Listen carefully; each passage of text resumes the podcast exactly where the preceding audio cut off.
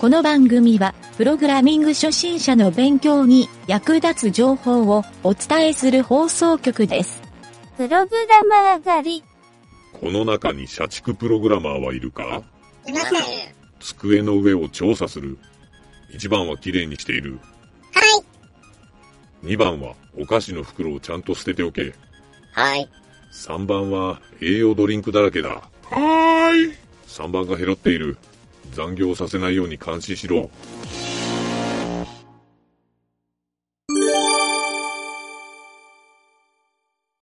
コード汚し欄のコーナー。はい、どうもゆげたです。はい、南條です。コード汚し欄のコーナー、今回はね、ちょっと今までと流れが違うような感じになるけど、タイトルだけ先に言おうかな。タイトルがあって、ウェブアプリをソースごとパクる業者に対する対策。こういうページがあったんよ。なのでちょっとこの URL を紹介しつつ、コード汚し欄のコーナーとして内容を紹介しようかなと。でまずね、ちょっとこの内容をね、これQiitaに書いてる記事やったんよ実は。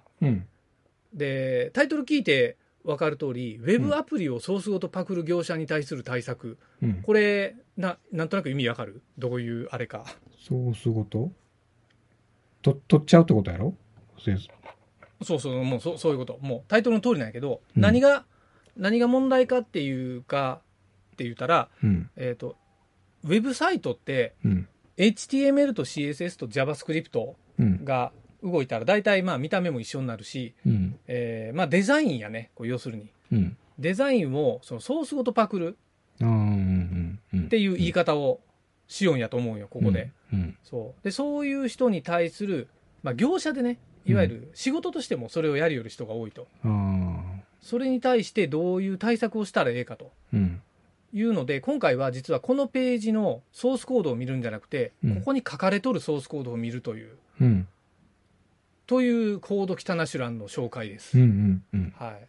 と、合わせて記事の紹介にもなるんやけどね。でいっぱいね、ちょっといろいろなやり方書いてんやけど、ちょっとその前に大前提として、何このウェブごとパクるっていうのって、なんかどういうケースが想像できるか知っとる？それ何が問題なんとか。ウェブごとパクる？例えばそもそもソースコードに著作権があんのとか。いろいろ思うかもしれんけど、デザインとかその CSS とかそういったもの関係とか、これね、そう、俺が一番問題視として挙げたいのは、多分ねフィッシングサイトのこと言うんよ。例えば東京のメガバンクとか、愛媛の伊予銀行みたいなサイトをパクって、そのまま表示して、ログインしてくださいってやったら、ユーザー騙されてログインするやろ、で ID パスワード取れるやろ、それも別のユーザーが好きな通りできるから、その本番の銀行サイトに行って、とか、いろんなサイトの Amazon ですって言ってログインさせて、なんとでもできるやんか。そういうのを、いわゆるフィッシングサイトって言われてる、そのサイトはこういうふうにウェブソースをそのまま丸コピして作るっていうんで、めちゃくちゃ簡単に作れるんよ。もう俺も5秒あったら作れるぐらい簡単な本当にそういうね、いわゆるこれって結構な被害やん、結構被害も多いし、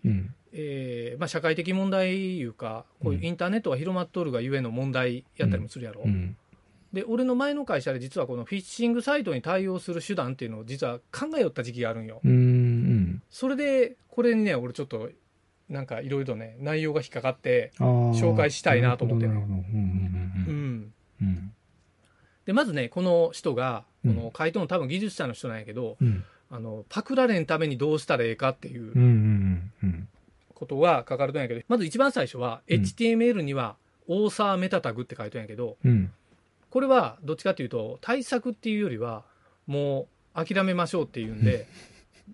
オーサーっていわゆる著作権は自分にありますよっていうふうに自分の名前を書いておいて、それが自分が知らん別のサイトでこの著作権が自分の名前が書いとったら、あ、この人パクったなって思いましょうっていうだけの話だよ。でももちろんパクる人はこの著作権も書き換えると思うよね。だからこれは本当ジャブ程度の話なんやけど、うん、で2つ目からはもうかなりなんかやり込む感じなんやけど、うん、1つがねランダムで無限ループを起こすっていうやり方で、これはね、うん、ちょっとソースコードは書いてないんやけど、うん、なんかねランダムのタイミングでたまに無限ループが起きるような JavaScript を裏で仕込むみたいに書いてある、それに引っかかった人はじゃあソースコードを持ってきて立ち上げたらあれなんかブラウザが、うん、クラッシュしてしもたみたいな感じになるわけよ、うんうんうんうん、で次が無限ループするコードを非同期で埋め込む、これはもうねソースコードが書いてるんやけど、うん、かなりねちょっとおもろいソースコードやけん、これはちょっとサイトに行って見てほしいんやけど、いわゆる、ファイルカッコ1っていうのだけを書いとんよ、ファイルカッコ1やからもう無限ループなんやこの時点で、これを JavaScript の中にベース64で埋め込むっていう、あ、まあ、非同期っていうのがアペンドチャイルドをしとんやけど、ヘッダに読み込まれた後から埋め込むような、はいはいはい、この3行のスクリプトを書いとんやけど、これを中にセットしとくだけでっていう、うん、で次に書いとんが、独自の難読化を行うっていうね、まあ、難読化って、いろんなサイトでね、例えば JavaScript のコードを入れたら難読化っていう形で、難読化やけど別に読めるんで JavaScript としては、でもそれ完全にコピーしたら難読化しても使えるんじゃない？使える、で難読化して、要するにそこから変更しづらくするっていう意味だと思うよ。そうで中にねやっぱり難読化とかそういう時によく使うエバルとかイーバルっていう機能があってこれのなんかねハッキングの仕方みたいなのが書いとって、そうでよくやるのはこのイーバルのハッキングをしてしまって、コピーして自分で好きなように変えるみたいにやるんやけど、それを防ぎましょうっていうのが一つかな。あとはね相当いっぱい書いとんやけど、次が無限ループのトリガーを工夫する、これはねちょっと難しいやり方やからサイト見てもらいたいんやけど、ソースコードが載ってないから、ちょっと上級者が見てもろて分かるレベルかな、だからこれはちょっと飛ばして、次がねソース上に分散させる、これはね基本的にこの人はね JavaScript で対応するっていうのが多いっぽいから、その JavaScript ってね実はもうバラバラにページ内に書いても綺麗に動いたりするんよ、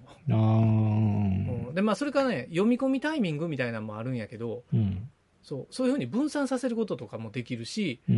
でこの人多分ねこれもソースコード載ってないんやけど Node.js かな、Webpack っていう書き方してるんやけど Webpack を使って、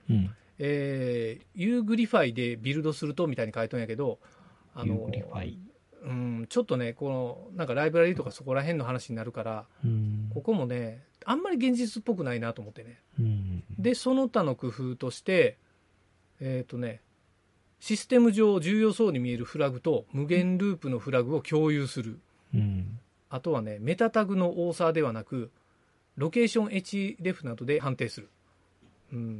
あとはね無限ループではなくビットコインの発掘コードを発動させる。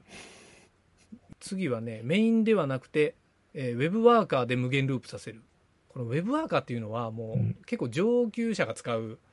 やり方やから、ちょっとあんまりこれは参考にはできんかもしれんな。あとウェブアセンブリで無限ループされる。ウェブアセンブリっていうのはバイナリーコードに変換するやつね、JavaScript をバイナリーコードで実行するっていう、っていう感じかな。でこの人ねこのブログを上げた後追記っていうのをいっぱいしとって、それもいっぱいあるんよ、でそれを読んだら追記はね開発環境で発生させないようにする。すごいな自分が。これはローカルホストが IP アドレスだったり、80番以外には無視するっていう、まあこれ開発環境では問題ないを実現しやすくなりますって書いてないけど、まあだってこれね自分で確認できるんだろうけど、ね、そうだな自分でクラッシュしてしまう。そうあと曜日判定の隠蔽っていうのがあって、これデートコマンドを、ちょっといろんな細かい書き方しとって、なんかね隠蔽するっていうような感じ。それは何？日にちを隠蔽っていうのは？これ俺も正直ね何をしようか分からんのよこれ。デートコマンドをまず文字列に直して、うん、なんか7で割って、そうか、曜日判定の隠蔽やから。それを曜日変えたら、判定せんなったら、何がでどうなるんやろ。土日の場合のみ、うん、左辺が0か1になる。要するに、土日しか発動しないみたいなのを作ったら、いわゆる平日に、なんか普通の会社やったら平日に、土日に出とったバグを対応するやろ、うん、ほんなら平日にバグが出んから、うん、あれこれなんか再現性がないバグやなっていうふうに見れるから、うん、そういう隠蔽らしいで土日だけ発動してそこのサイトを訪れとる人がいっぱいパニクって、うん、月曜来たら普通になるっていうっていうような仕組みらしい。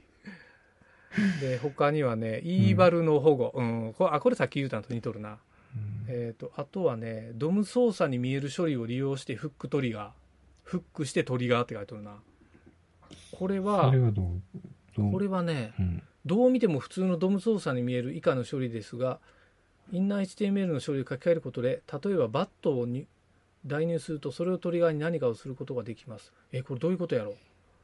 書き換えの処理はあらかじめ場所で仕込んでおいて、なるほど。全然違うところ、これちょっとややこいな。これはちょっと説明もめんどくさいから飛ばそう。うん、あとはね、うん、開発ツールのトラッキング。これね、俺、うん、この記事読んで、俺も勉強になったんやけど、うん、デバッカーでアタッチしたのを検知できるっていう機能があって、そうそうそう。うん、コンソールログみたいな JavaScript で、いわゆるデバッグコンソールに書くあそこが、なんかねアタッチ検知ができるみたいなことを書いとんよ。検知がイベントループの時間が一定以上かかった場合はデバッカーによるアタッチがあった。そういうことか。途中で停止をしたときに、うん、イベントで何秒以上かかったっていうのを検知するっていうことや。デバッグコンソールの話じゃないんやこれ。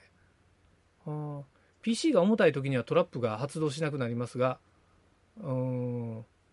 なんか環境によって使えないかもって書いとるな。な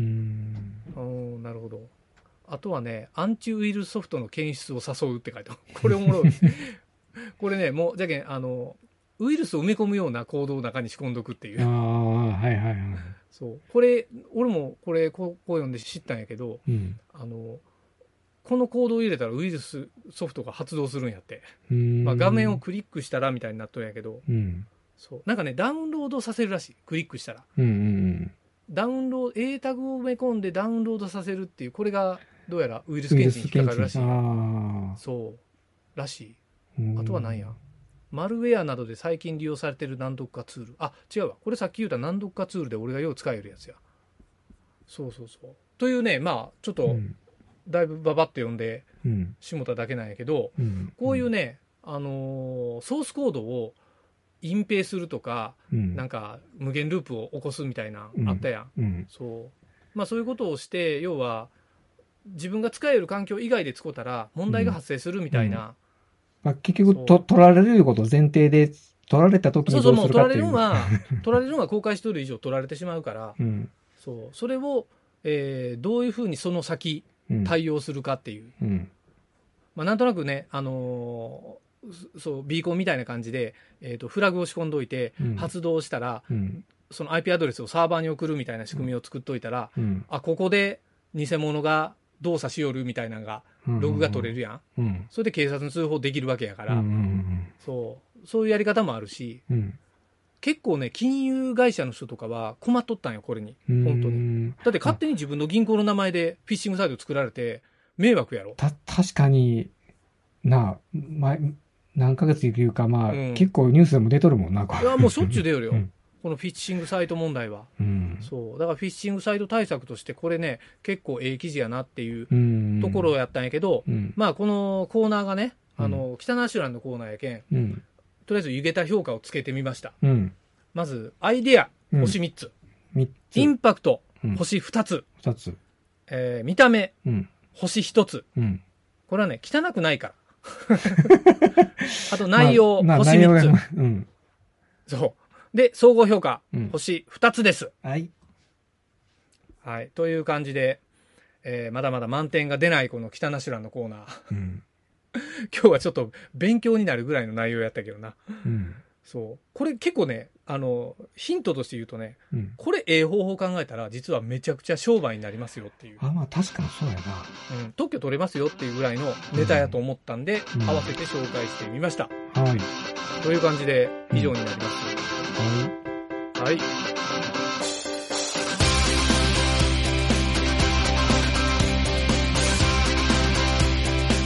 番組ホームページは http://myn.t.work/radio/